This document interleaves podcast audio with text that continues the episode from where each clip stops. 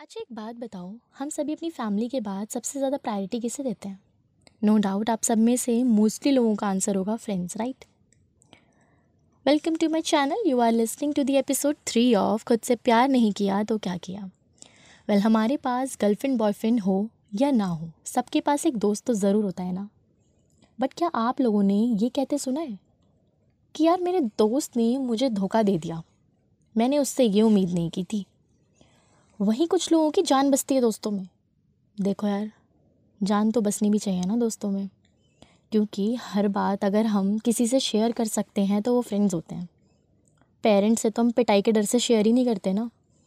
आज फिर एक कहानी लेके आई हूँ मैं आपके पास। ये कहानी एक लड़की की है जो ग्रेजुएशन के फ़र्स्ट ईयर में होती है। अच्छा हम मोस्टली इस एज पीरियड में दोस्ती ढूंढते हैं।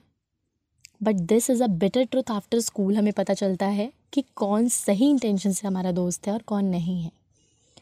अच्छा पहले मैं आपको ये बता दूँ, जिस लड़की के बारे में आज हम बात करेंगे, उसका नाम सुनैना है और वो ग्रेजुएशन करने के लिए बिहार से दिल्ली आई थी। कॉलेज का पहला दिन था और शी वॉज़ वेरी नर्वस कि कैसे सब कुछ फेस करेगी? एंड कौन दोस्त बनेगा? किसके साथ बैठेगी? लंच किसके साथ करेगी? बाहर किसके साथ जाएगी? और भी बहुत सी चीज़ें जो कि जनरली हर उस शख्स के मन में चल रही होती हैं, जो कहीं बाहर से दिल्ली जैसे शहर में आता है पढ़ाई करने के अब वो बिहार से तो आ गई थी, अपने सपनों को लेकर घर परिवार को छोड़कर। But she was not at all aware about कि किस तरह लोगों को परखा जाता है। बहुत ही लो कॉन्फिडेंस था उसका उस दिन। अफकोर्स माँ बाप से दूर एक अनजान शहर में इंसान सबसे ज़्यादा ट्रस्ट एक दोस्त पर ही कर सकता है। एंड उसको उस वक्त एक दोस्त की तलाश भी थी, जो कि उसे मिली भी। उसी की क्लासमेट आकांक्षा। वो प्रॉपर दिल्ली से थी, उन दोनों की दोस्ती की शुरुआत में ये पहल आकांक्षा ने की थी। वो गई सुनैना के पास, उसने उसको हाय बोला एंड अपनी आप को इंट्रोड्यूस करा उसके सामने एंड उससे भी पूछा उसका नाम।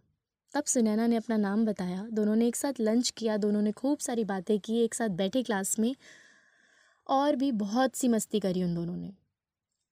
उनकी दोस्ती काफ़ी अच्छी हो गई थी और अब सुनैना को बहुत अच्छा लगा कि चलो फाइनली एक दोस्त तो बनी एटलीस्ट धीरे धीरे दिन बीतते गए और उनकी दोस्ती बढ़ती गई।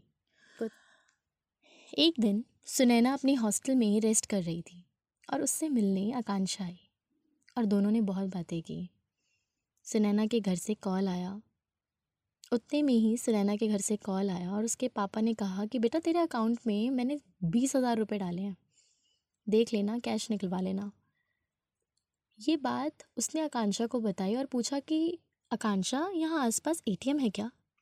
आकांक्षा कहती कि, नहीं सुनैना, यहाँ एटीएम तो आसपास नहीं मिलेगा। एक काम कर तू पैसे मेरे अकाउंट में ट्रांसफ़र कर दे और मेरी मम्मी से मांग कर मैं तुझे कैश दे दूँगी कल। सुनैना ने पैसे आकांक्षा को ट्रांसफ़र कर दिए। अब इन सब कामों के लिए भाई ट्रस्ट तो बहुत होना चाहिए सामने वाले पर, जो कि सुनैना को खुद से भी ज़्यादा था आकांक्षा पर। शायद यहाँ वो गलती कर रही थी। अब अगले दिन आकांक्षा कॉलेज आई, जहाँ पर आते आते वो पैसे लाना ही भूल गई। और सुनैना ने इस बात पर उसे कह दिया कि कोई बात नहीं, तुम कल दे देना। हर रोज़ एक नया बहाना आकांक्षा बनाती गई और ऐसा करते करते एक हफ़्ते हो गए थे उसको। और सुनैना ने एक दिन फाइनली रूड होकर बोल ही दिया, आकांक्षा, कहाँ है मेरे पैसे? तुम एक काम करो, मुझे ऑनलाइन पैसे मेरे वापस कर दो। मैं खुद ही निकलवा लूँगी पैसे एटीएम से। तुम इतने दिनों से मुझे टाली जा रही हो। Akanksha this is not the way Akanksha ने उसे जवाब दिया, भाई, तुम हो कौन? मैं तुमको नहीं जानती। और ऐसा सुनते ही सुनैना कहती है, ये तुम क्या कह रही हो? पागल हो चुकी हो क्या? आकांक्षा कहती है, तुम हट जाओ यहाँ से। कोई पैसे वैसे नहीं है मेरे पास तुम्हारे। तुमने मुझे पैसे कब दिए? तब सुनैना रोने लगती है कि, प्लीज़ मेरे पैसे वापस कर दो आकांक्षा, ये मेरे पेरेंट्स के पैसे हैं। वो मुझे बहुत डांटेंगे कि मैंने पैसे कहाँ मिसप्लेस कर दिए। तुम ऐसा क्यों कर रही हो? वो इतनी परेशान हो जाती है, मगर आकांक्षा को इस बात से कोई फ़र्क नहीं पड़ता। वो लगातार उस पर चिल्ला रही होती है और उसको पूछ रही होती है कि, प्रूफ दो, तुमने मुझे पैसे कब दिए? वो इतनी परेशान हो जाती है कि उसे कुछ समझ ही नहीं आता। और लड़ना उसके बस में होता ही नहीं है। बहुत प्लीज़ करने के बाद भी उसने पैसे नहीं दिए। पूरे दिन परेशान होकर सुनैना इधर से उधर, इधर से उधर घूमती रही। उसको कुछ समझ नहीं आ रहा था कि उसके साथ ये हो क्या रहा है। घर में भी वो बता नहीं सकती थी और उसका कोई और इतना ख़ास दोस्त था भी नहीं जिससे वो ये सब चीज़ें शेयर कर सकती थी। हर चीज़ का ब्लेम वो बस खुद को दी ही जा रही थी कि उतने में ही उसको, उसका सीनियर आयुष मिलता है। और वो उससे बात करती है और उसको सब कुछ बताती है कि उसके साथ क्या क्या हुआ और आकांक्षा ने उसके साथ कैसे क्या करा। तब आयुष बोलता है, देखो, सुनैना, जो हो गया we can not change it but तुम्हें उसके अगेंस्ट जाके पुलिस में कंप्लेंट तो देखो करनी ही होगी। उसके बाद तुमको जैसे मैं बोलूँ, वैसा ही करना। अब सुनैना थोड़ी स्ट्रेस फ्री हुई थी, उसको काफ़ी अच्छा लग रहा था। कि फाइनली कोई तो मिला उसको, जो उसके साथ खड़ा है और इन सब चीज़ों से बाहर निकाल लेगा। इतना सब होने के बाद भी ना जाने क्यों और सुनैना कैसे किसी पर ट्रस्ट कर रही थी? गॉड नोज़ बट खैर, अब उसने ट्रस्ट भी किया, मगर आयुष अच्छा लड़का था, जिसने सुनैना का बहुत साथ दिया एट द एंड और आकांक्षा को पकड़ने में बहुत हेल्प की। इन सब के बीच सुनैना स्टिल शॉक में थी कि आखिर आकांक्षा ने ऐसा क्यों किया उसके साथ? वो जेनविनली आकांक्षा को अपना बहुत अच्छा दोस्त मानती थी। बट उसने ये एक्सपेक्ट नहीं किया था इन रिटर्न कि वो ऐसा कर देगी। अब कुछ लोग ऐसा भी मानते हैं कि क्या हुआ? दोस्ती तो थी, टूट गई तो क्या? कौन सी बड़ी बात हो गई? मगर बात यहाँ सुनैना के इमोशंस की थी। दोस्ती की नहीं। पर आकांक्षा ने गलत किया था तो उससे दोस्ती तोड़ना बहुत ज़रूरी था। पर कुछ लोग जो दिल से किसी भी रिलेशन में इन्वेस्ट करते हैं ना, और अगर उन्हें इन रिटर्न कुछ चीट या डिसलॉयल्टी मिलती है ना किसी से भी तो ज़ाहिर सी बात है, बुरा तो लगता ही है ना।